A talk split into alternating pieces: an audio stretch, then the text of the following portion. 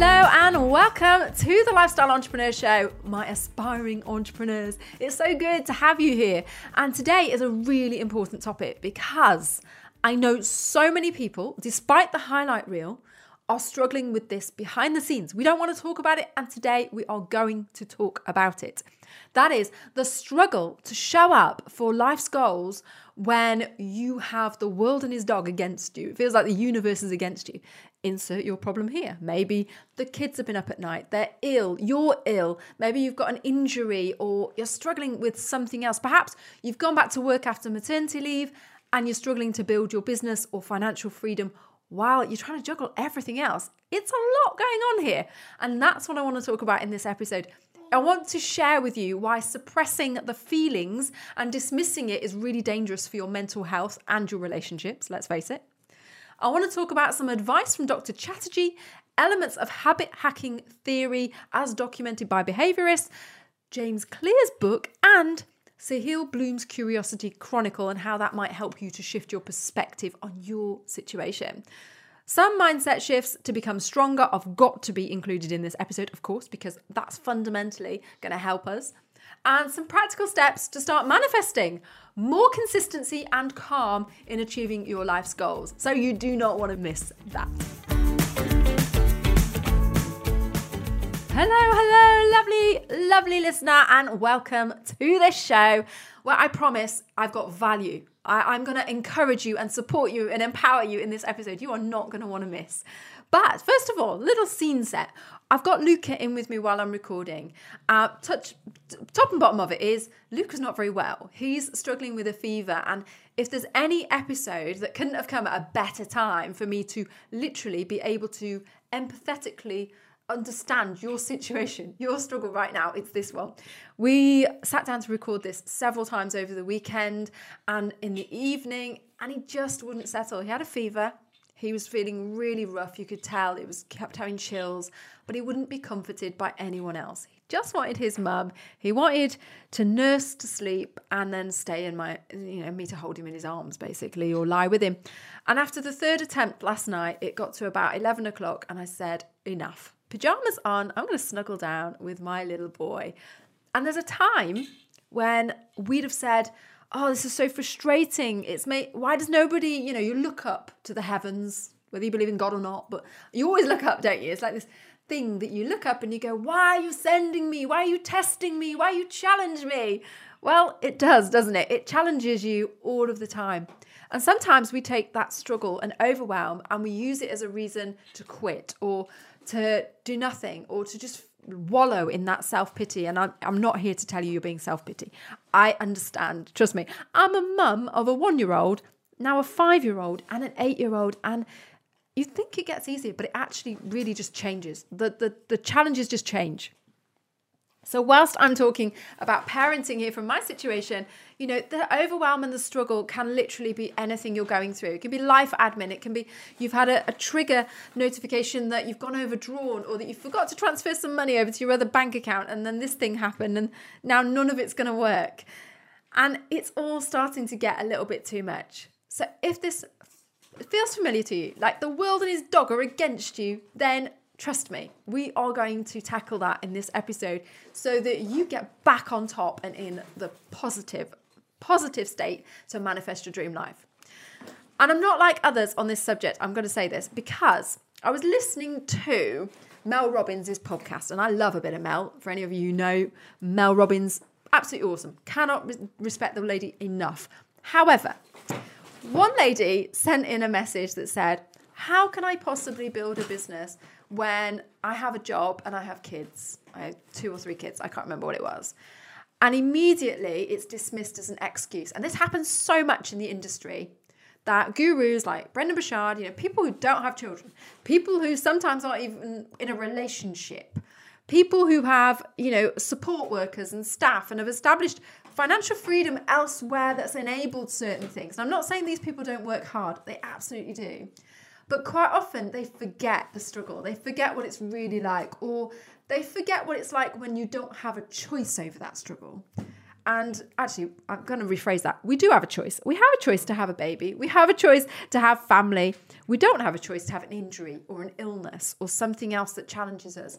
You know, those things come up. You know, the fever comes up and you have to deal with it. The kids are off school, they're poorly. You have to deal with it. All of these sorts of things are just sent to testers and challengers. And sometimes we can take that as a sign to give in. I know there's many times I have felt like, is the universe testing me? Can I really do this right now? And you have to get pragmatic and look at your schedule and your priorities. But the difficulty is, you know, you've got this identity, you're a mum, you're a daughter, or you've got this illness or this injury, and you've somehow still got to show up for your life's goals because that's part of improving, getting better, doing the thing that you've got to do. And here's the thing when somebody like Mel Robbins tells you it's just an excuse, what do you feel?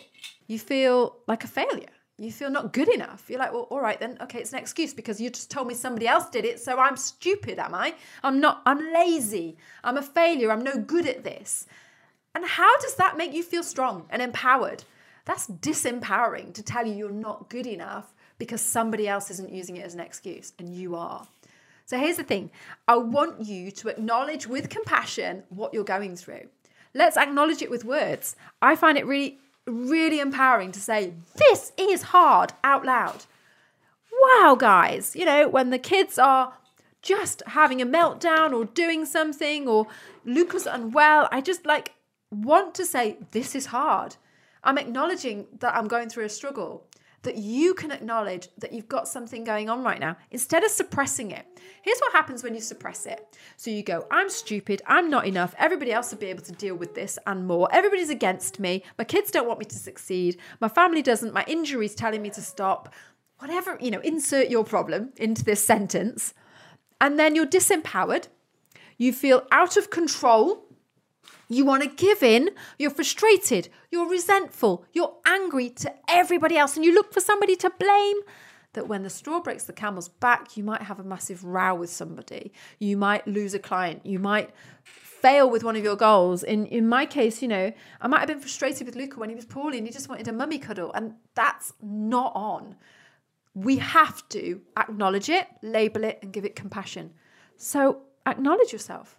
It's hard. Step one stop. Stop saying it's an excuse and I'm a failure and I must be pathetic. Acknowledge, yes, this is hard, but I can do it anyway.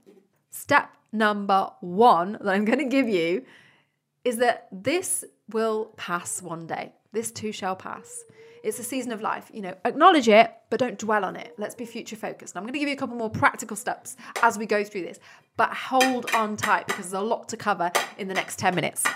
Sahil Bloom shared something in his new Curiosity Chronicle, which I think makes us all feel human. You have about 10% of your time where you feel super motivated and ready to take on the world and do amazing things.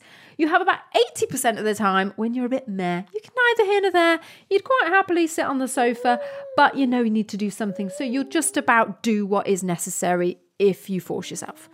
Then you have 10% of the time where you feel like a failure where you just want to lie in bed, curl up in a ball, never see anybody again. Or maybe you want to lie in front of Netflix, eat ice cream, uh, whatever your bag is, whatever the thing is that you want to do and you just feel lousy. And I know for me, it's definitely not seeing anybody, like just introvert, you know, sort of a stepping away from all social situations and social media and everything like that and becoming quite an introvert, uh, which is just not normal. It's a sign that you're feeling out of sorts. So the reason I share that is Sahil Bloom experiences it. Other people went back and said, Hey, I get this too. I, I'm not like there all the time. Tony Robbins shared recently in one of his summits that if he waited to feel like it, he'd probably never do it. And he has this strict regime of going into an ice bath and doing all of these things to get himself into the state. Offer yourself some compassion. It's hard, and guess what? We don't feel 100% motivated all of the time. And I was quite surprised to learn that we don't feel like that even when we have a massive pull towards our goal. Maybe your 10% is more like 20%. Maybe it's 30 or 40%. Try and shift those percentages so you've got a bit more of the 20% where you feel super motivated and you're on top and you manage to control your state. And you can control the 80% in the middle that is your meh time and just reduce that time, but accept everybody has days they just can't do it. They don't feel like it. They're not with it. But also at the same time, remember, is it a meh day or is it a no, I absolutely cannot touch anything today. I need a break. And this will make you stronger. This will make you empowered. This tells you you're human, these things happen, the struggles are real, and I have so much of my time when I feel able. One of the things I was talking about with my fantastic friend Anthea today, I'm just looking around for my my little sticky note of a book she recommended to me. And this is something I practiced a while ago, but I didn't realize that I could read the book on it. Uh, a book called Flow by Eliza Vitti. And it's all about in your cycle. So, if you're a woman listening, a female, you will find that during different times of your cycle, you have the motivated days, you have the days when you can be showing up as your complete best self. And, and speaking on stages, and then you have the days when you're more introvert and you just want to knuckle down or, or you just want to do some work and tick some things off. You're most productive learning how you are and what your patterns are will really help you here. Okay, now for stepping into the most powerful version of you, the one that takes control. But before we do that, I want to share some advice from Dr. Chatterjee's book. And this is about micro doses of stress.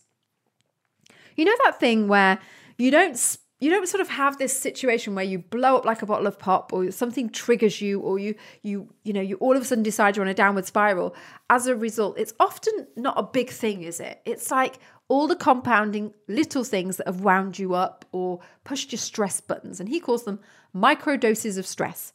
It might be that you had a bad night's sleep, you woke up late, you were late for the school run, you were late for work or your first client. Perhaps there was traffic. The car's making a funny noise. Then you realize your insurance is due. Then maybe you need to, or you realize you forgot to insure it. You forgot to renew it. And now the price has gone up. That's so frustrating, isn't it? You get home and the meal you cooked is either burnt, the kids don't like it, you didn't like it. You see how all these things compound. They're only micro doses of stress, but it might be that you're triggered when you receive a text message that says you've gone overdrawn that night, and that makes you want to blow up, or somebody irritates you, somebody says something unkind to you, and normally you're like, well, they're always unkind, they're always a bit mean, they're always a bit curt, they say things as they are, but really they're just rude. and maybe you can deal with that, or your mum triggering you. But tonight, you've had all these microdoses of stress all day long that have triggered you to the point that you feel like you can't cope with it anymore and you explode. Now, Dr. Chatterjee, Chatterjee says that you can control this by reducing the number of decisions you need to make throughout the day, like eating the same lunch or salad every single day, the same breakfast, wearing the same clothes, or having a, a you know capsule wardrobe where choosing an outfit is just three choices. He talks about overwhelm when you go to the supermarket and there's 26 choices of mustard. I don't know which supermarket he goes to. and I don't, maybe it's Waitrose. And you can have all of these things that mean too much choice causes micro doses of stress because we're worried about making the wrong one. And that's fine. You can do that. But there are certain things that are always going to be triggering. So use Dr. Chatterjee's advice, reduce your number of decisions. But let's also think about how you can decide in advance how to deal with some of the common things that go wrong in your day. So I use the decide in advance strategy. And this is I know we might have a problem getting out the door. There's always one child that's forgotten their water bottle. So water bottles go by the by the door the night before, filled up with the book bags. It might be that someone has forgotten to or doesn't want to more likely go to school and is therefore itching to go get a toy at the last minute. Making sure that you're ready half an hour earlier and saying, Do you want to grab a toy? Hey, we're going to have this tantrum this morning. Are we upset about and have a bit of anxiety and we don't want to go to school? We're going to do the avoidance tactics that we always do. Deciding in advance how, when these things crop up, you're going to deal with them. I mean, that can be as simple as you having a triggering conversation with a colleague or with a boss or with a family member that's upset you. You know it's going to trigger you. It triggers you every day. It puts you in a negative state. So you need to decide in advance how you're going to deal with it whether that's, you know, I'm going to meditate, I'm going to have a mantra, I'm going to say something, I'm going to ignore it, I'm going to walk away, I'm going to step over here, I'm going to get outside, I'm going to, you know, all of the sorts of self care things that you can do and decide in advance. So, three mindset shifts that will help you feel more empowered and more in control versus out of control that I have found are really valuable and also a lot of the experts are talking about. The first one is something you would have heard a thousand times.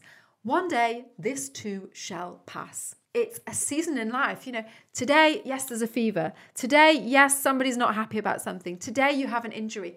But maybe next month, next week, tomorrow, will all of this matter? Will any of it be a problem? So if we don't dwell on it, we move on quickly from the fact that the exhaust fell off the car or whatever is going on, and we're more future focused.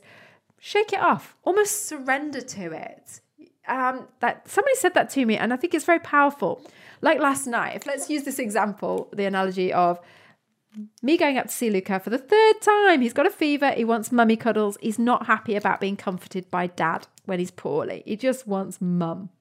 And I could think about all the ways that that's frustrating, that somebody else should be able to help, that I should be able to have support and encouragement and all of those other sorts of things. Or I could surrender to it and say, oh, this is so lovely. This is my baby boy who just needs his mum because he's feeling poorly.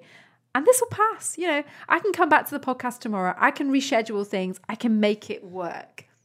Isn't that a much more empowering perspective to take? Surrendering, going, okay, it's not meant to be right now, but let's move on. The second most empowering thing that we can do is to dial down the pressure. Just accept that the focus can shift from one place to another.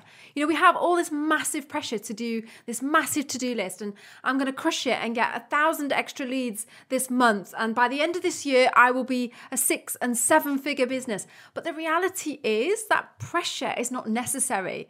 You can take small steps over a longer period of time and just accept that you have a lot going on. You have a struggle. There are things happening if it doesn't happen immediately and you put this pressure on what you do you want it at the at the at the detriment of your health, of your mental well-being, to be stressed out and burnt out? Of course you don't. You've probably heard all the stories. Trust me, I know from experience. When I suffered burnout and I reflected honestly 12 months later, I reflected on the fact that that stress, most of that stress came from me. It didn't actually come from an external source. I interpreted it and applied it to myself. Are you putting on more pressure than you need to? And if you are, then perhaps you just need to refocus your energies towards the place that it's needed today. And that might be the kids. It might be an illness, an injury, getting better, a new target, a new goal. It might be just extending the deadline on some of these things. Dial down that pressure. And the third mindset shift that honestly will just change your change your perspective on everything and help you deal with the struggle. Quite often, the biggest mistake we are making is focusing on the short term. I want in the next 30 days X number of leads, X number of follows, X number of likes. And we, we're told to measure all these metrics by big marketing agencies with teams of six people. The reality is, we've got to shift to a, a long term game plan. I want to ask you an honest question. If you were to achieve this life goal in five years, or 10 years, would that really be so bad? Or is it taking five or 10 years still going to make you feel just as fulfilled? For most of us, most goals, if they're achievable in a five year window, five years is nothing in your life. In a 10 year window, it's still going to make that massive difference. And the chances are you're listening to this because you don't just have teeny weeny goals, you have like massive, massive, enormous goals. And if that's going to take you five years to get there, then so be it. So start shifting your focus to the long term game plan. No, I didn't achieve it this year and I didn't achieve it last year either, but I'm on the path. I'm somewhere on the path. And remember, you know, that early bit of the path, that early curve, there's a lot going into it before you have that overnight success that you see other people having. Now, of course, it's fine to have these beliefs. You've actually got to take these into the practical. And being a mum, I have to edge on err onto the side of the practical here. And that's where some of the research that goes into habits really comes into its own. And James Clear, it's kind of like that tricking yourself out of that state where you are struggling to show up for your life goals and trying to trick yourself into getting into the right state to do the work. Like Sahil Bloom says, if you've got 80% of the time where you're a bit meh, you don't really feel like it, You've got to trick yourself into getting into that state despite the overwhelm and the struggle that is hitting from all angles. Now, here's one of the things that you can do to manifest your dream life. And that is, I'm going to say, same as most people say, you've got to focus on your morning and evening routines. If you have a morning routine that involves checking out social media, jumping on your emails, and answering everybody else's stuff, if you have an evening routine that involves scouring the news and scouring social media and commenting on things and, and getting basically triggered by the gap between their highlight reel and where you want to be, that's not really serving you. So, watch your inputs.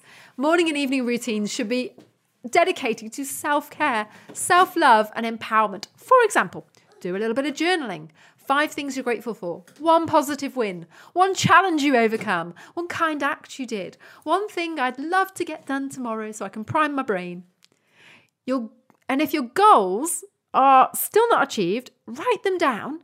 But don't write here that you're unhappy with your progress. Stay in the positive, positive visual state and it will come. You know, lots of positive psychology research has said that people who are more positive in their state are more optimistic about their future and therefore look for solutions. So if you're saying, oh, I can't just think positive, no, you can't just think positive. But if that leads to you being more optimistic and looking for solutions, then why not? That works for me.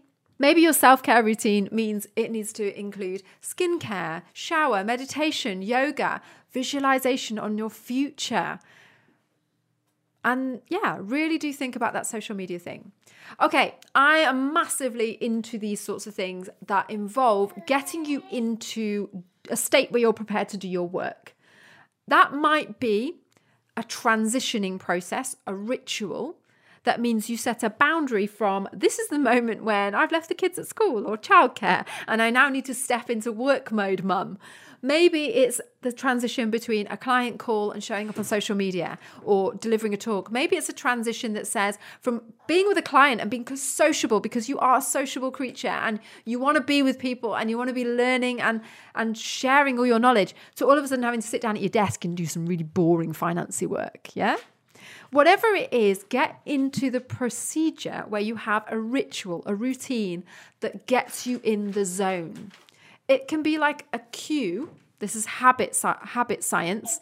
This is a cue to your subconscious that you're stepping into the next phase or the next activity. And it can be anything a piece of coffee, a coffee, lighting a candle, having a ritual when, when you get down to your desk, having a ritual where you put your shoes on and do some, something particular, a particular jacket. It doesn't matter. It can be having one space and one activity in that space. So you move from your desk in your office into your living room to do your workouts and vice versa, or you know, you have designated zones. Using a ritual and, and doing a proper transition will really help you to segment and step into new parts of the day. Some people do this thing where they step through a doorway and they're like, as I enter this house, as I enter this doorway, as I go through this room, I turn into a little bit like, oh, what was that game show where they had stars in their eyes, was it? Where somebody went off behind the scenes, dressed up as somebody else, and came out as this completely new person. I believe there's a new version of this actually on. Anyhow, tra- digressing a little bit. This is habit theory.